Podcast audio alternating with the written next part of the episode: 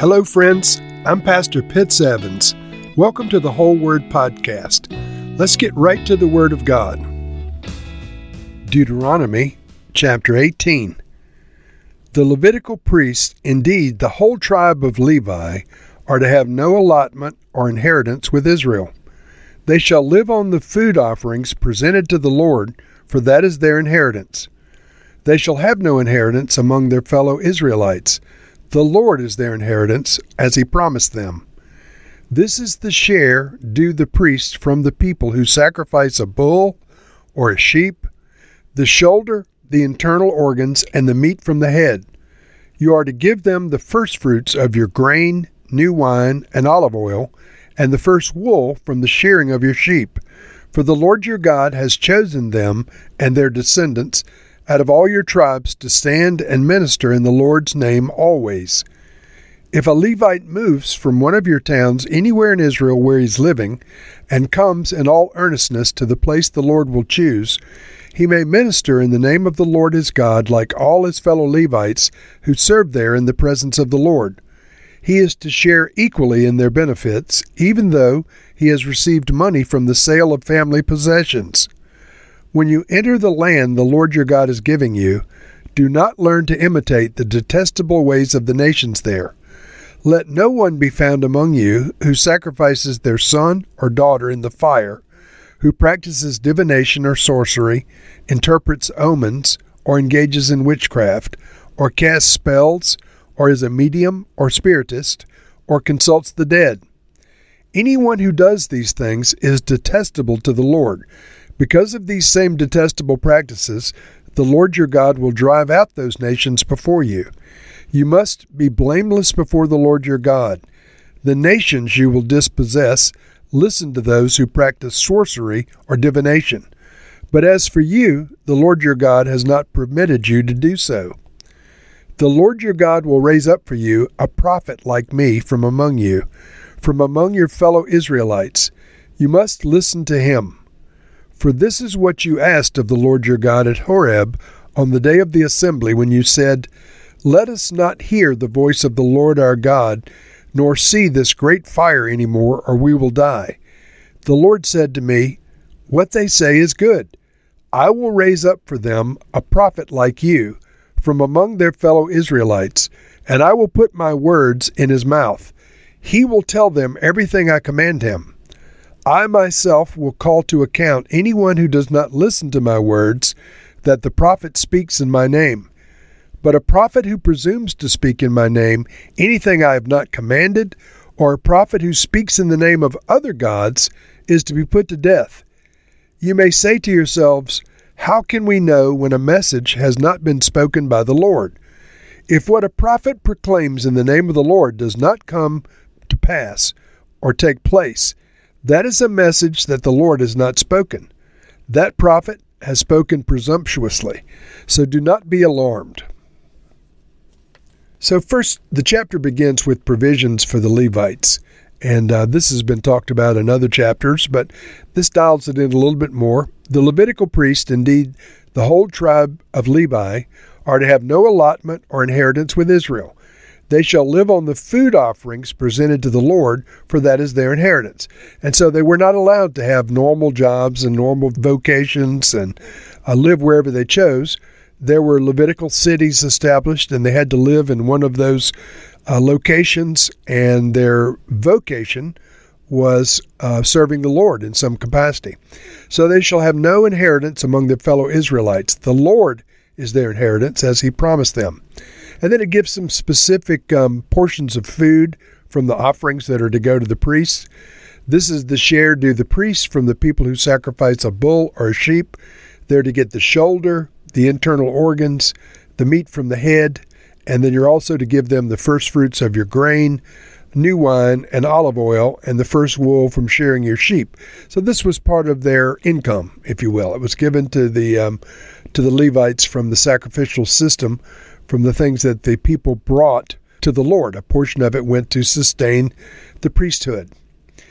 we have some words concerning the abominations of um, the nations where they're going into the promised land. These things were practiced in the promised land, and the Lord was uh, cautioning the Israelites not to take on the practices of the former inhabitants. So in verse 9, when you enter the land the Lord your God is giving you, do not learn to imitate the detestable ways of the nations there let no one be found among you who sacrifices their son or daughter in the fire. This was common for the worship of Molech.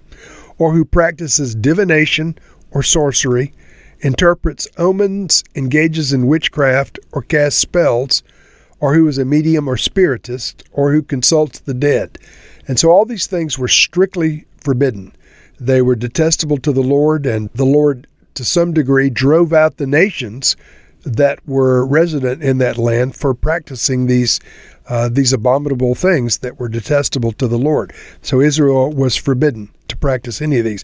And let me just add, friends, these are not things to dabble in. Sorcery, divination, witchcraft, spells, mediums, and all this. This is, you know, sometimes um, people think this is just a novel thing. There's nothing to it, and I understand some of it is just silliness. But there are demonic entities that participate in these rituals and in these acts. And essentially, you involve yourself in the worship of another God if you become involved in any of these practices, and that's forbidden. The Lord does uh, does not allow uh, mixing Christianity or Judaism with the worship of other gods. Now, in 15, verse 15, there's a very interesting statement. It says, The Lord your God will raise up for you a prophet like me from among you, from your fellow Israelites, and you must listen to him. This is uh, Moses giving a prophecy about a prophet. So Moses said, uh, The Lord's going to raise up another prophet like him, and uh, he must be listened to.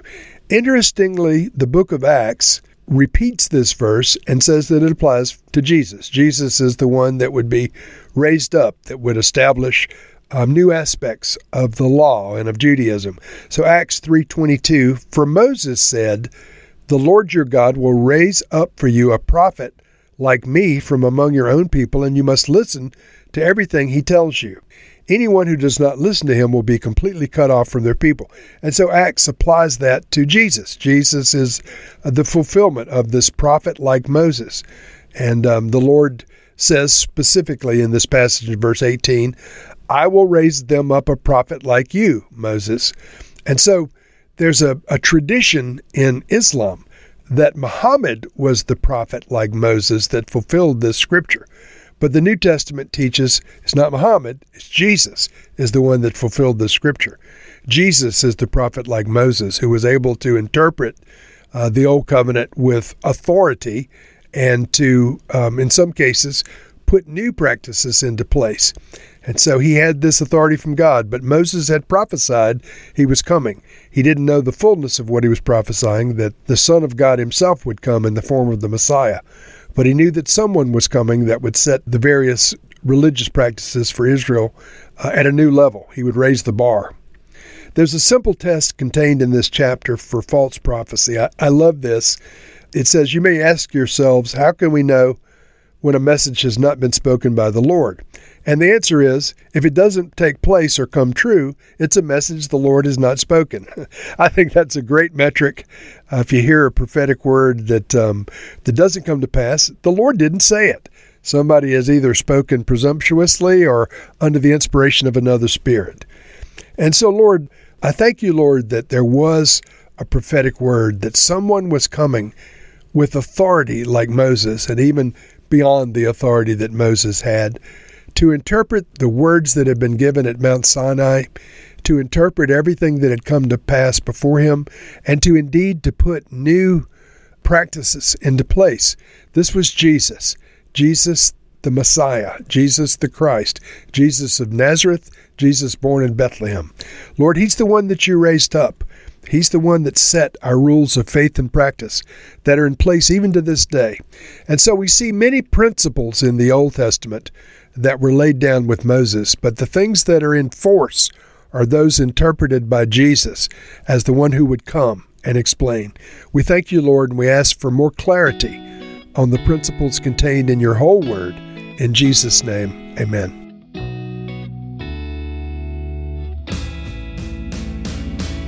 Thank you for listening to this episode of The Whole Word. It was brought to you by Whole Word Fellowship and the Northern Virginia House of Prayer. If you were encouraged, please share our podcast with your friends.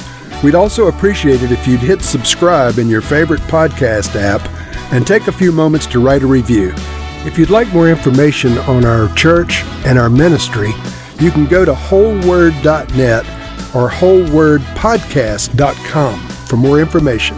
Thank you again, and may the Lord Jesus bless you today and always.